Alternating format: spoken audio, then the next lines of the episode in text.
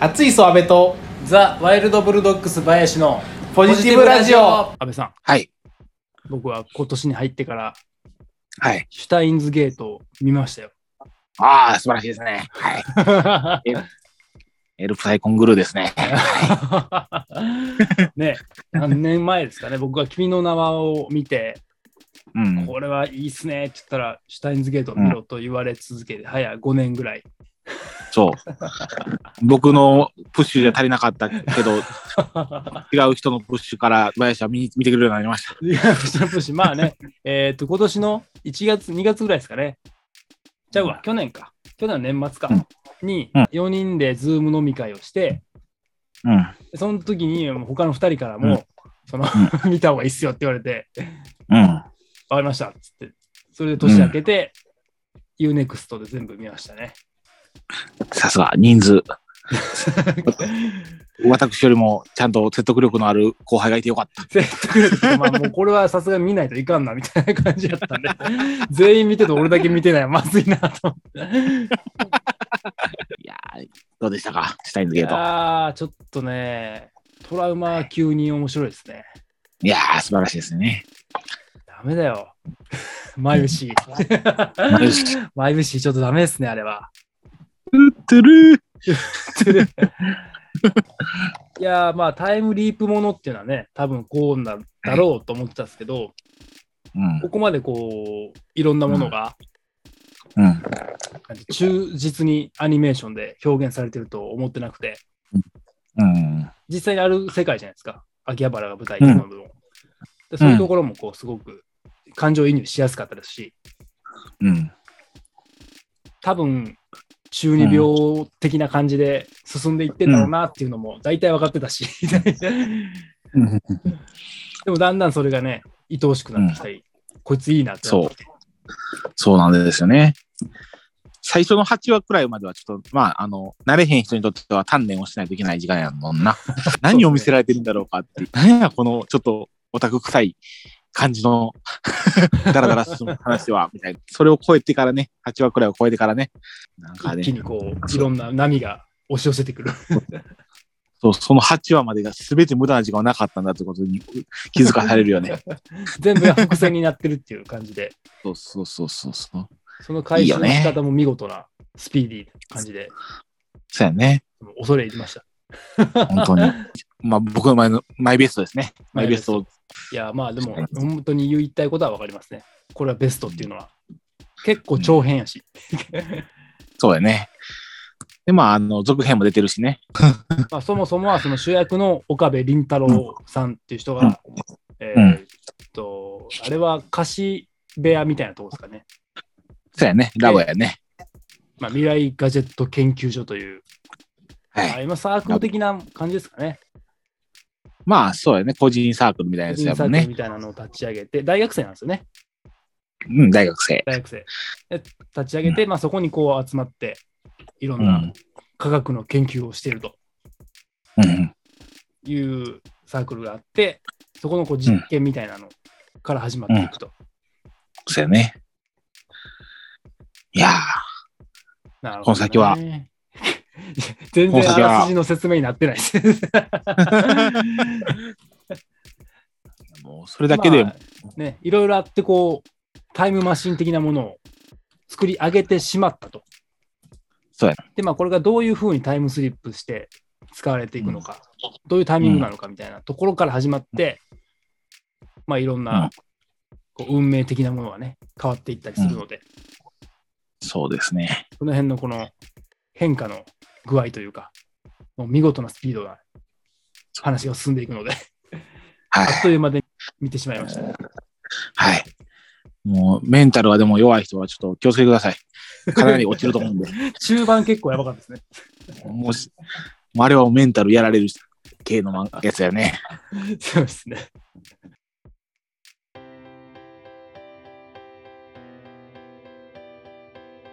僕はゲームから入ったんですけど、ゲームあれ、もうゲーゲームを十何分くらいやったら、はいもう涙が溢れ出てきて、そんなやっにて られへん。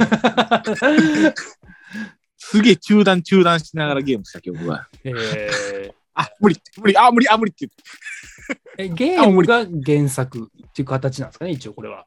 ゲームが一応原作。なうるんほど。それをこう、元にしてアニメができたと。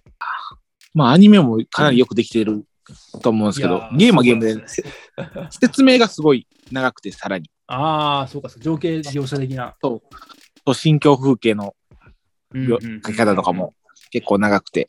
で、なんかもっともっとなんかその、なんていうの、さ先林がやってた、いあのー現実世界の話とリンクさせるようなところが多くて、はいはいはい。まあ俗に言うその2チャンネルとかあの辺そうでがすね。昔流行った、あの時の話がすげえてんこ盛りになってるうんうん、だか作品になってますね。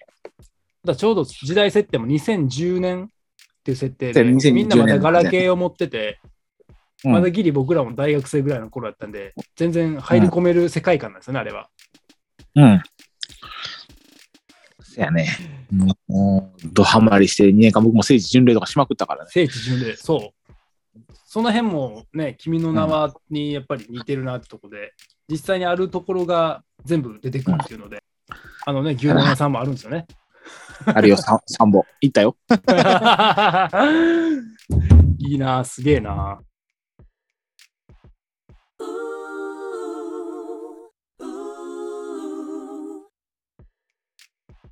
そうですね。世界線ですかね、世界線ね。世界戦、世界戦の話ですね世。界線がね。いやー、激アツですね。そう、コロナ禍じゃなかったらね、僕、あれやのね、そうコロナでそう、下着のそのなんか語る会みたいなのも中止になってね、一回。あそれ以そういうの降はややれてないけど、なるほど。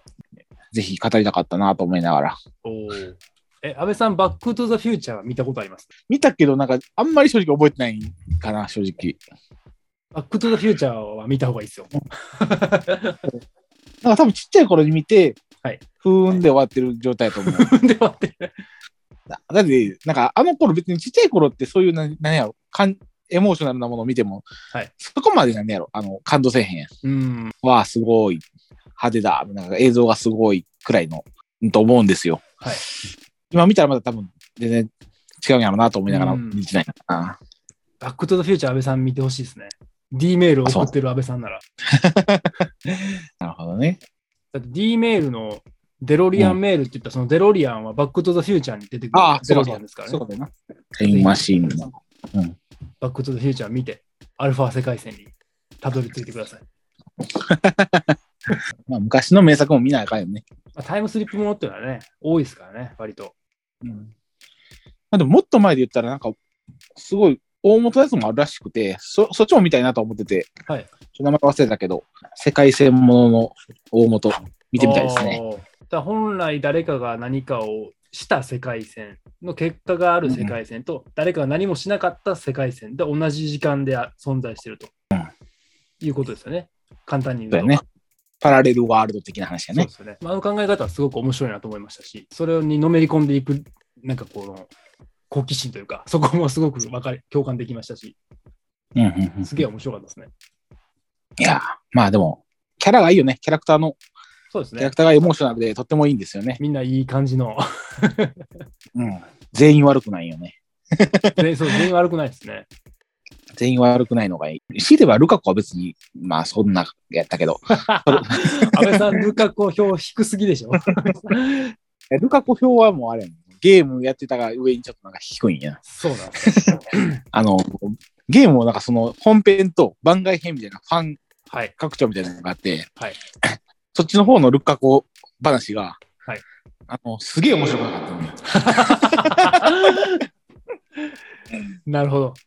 もう、もうこんだけ、あもう仕掛け大好きな僕が、はいもう唯一そこの部分だけはもう最悪やった っていう。外れの回があったんですね。 そこの。そう。そう。それ以降、ちょっとルカ子の評価じゃね、下がりましたね。エピソード的なあれで、ちょっと苦手になったって感じですね。そうやね。べまあ、全然なんか、風評被害やけど、本編じゃないし。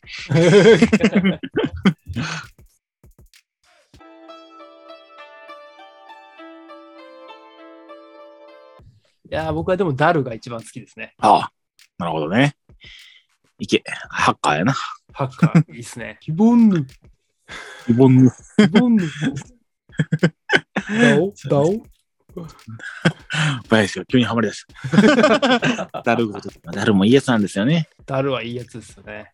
いいやつやな、いつも。主役の岡部倫太郎さんの、うん彼は友達、友達になるんですかね。大学生、そう大学の友達。そうやね。み右腕やね。うん。マイフェイバリットライトアームだよな。なるほど。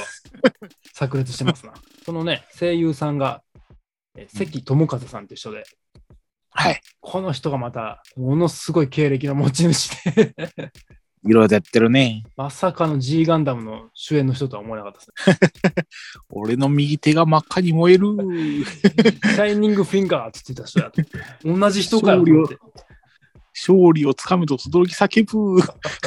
全然違うキャラを使い分けるんですね。だって1993年からテレビアニメの仕事をしてありますよ。うーん。すごい。山寺さんやな。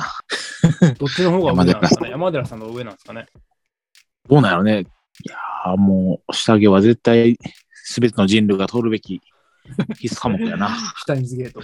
これシュタインはズあゲれーでトすか放送されてた時はどこで放送されてたんですか地上波ですかあいや、多分わからん。僕も、実はその、僕も遅れて入ったから、後追い。その、後追いやから知らんねんけど、多分アニメの関係の時間帯のやつじゃないかなとは思うんですがお、ーまあでもその時、あの、一番入った時は、はい実際になんかあの、なんかあの、現実とリンクさせるみたいなことがあったらしいですよ。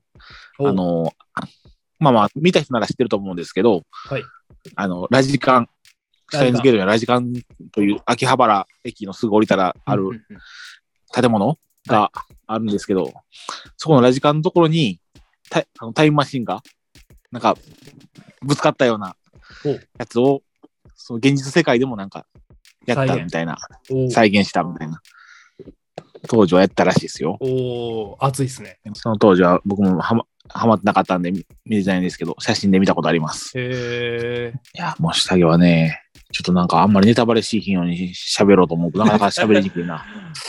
こういうのでも難しいですよね。なんかもうでも10年前って10年前じゃないですか。 うん。別にその今やってる映画でもないんで、うん。なかなか難しいところではあるんですけ どね。いい漫画、いいアニメ、いいいいアニメゲームです。いい話、いいお話でした。ありがとうございました。いい話 です。はい、ありがとうございました。いいお話。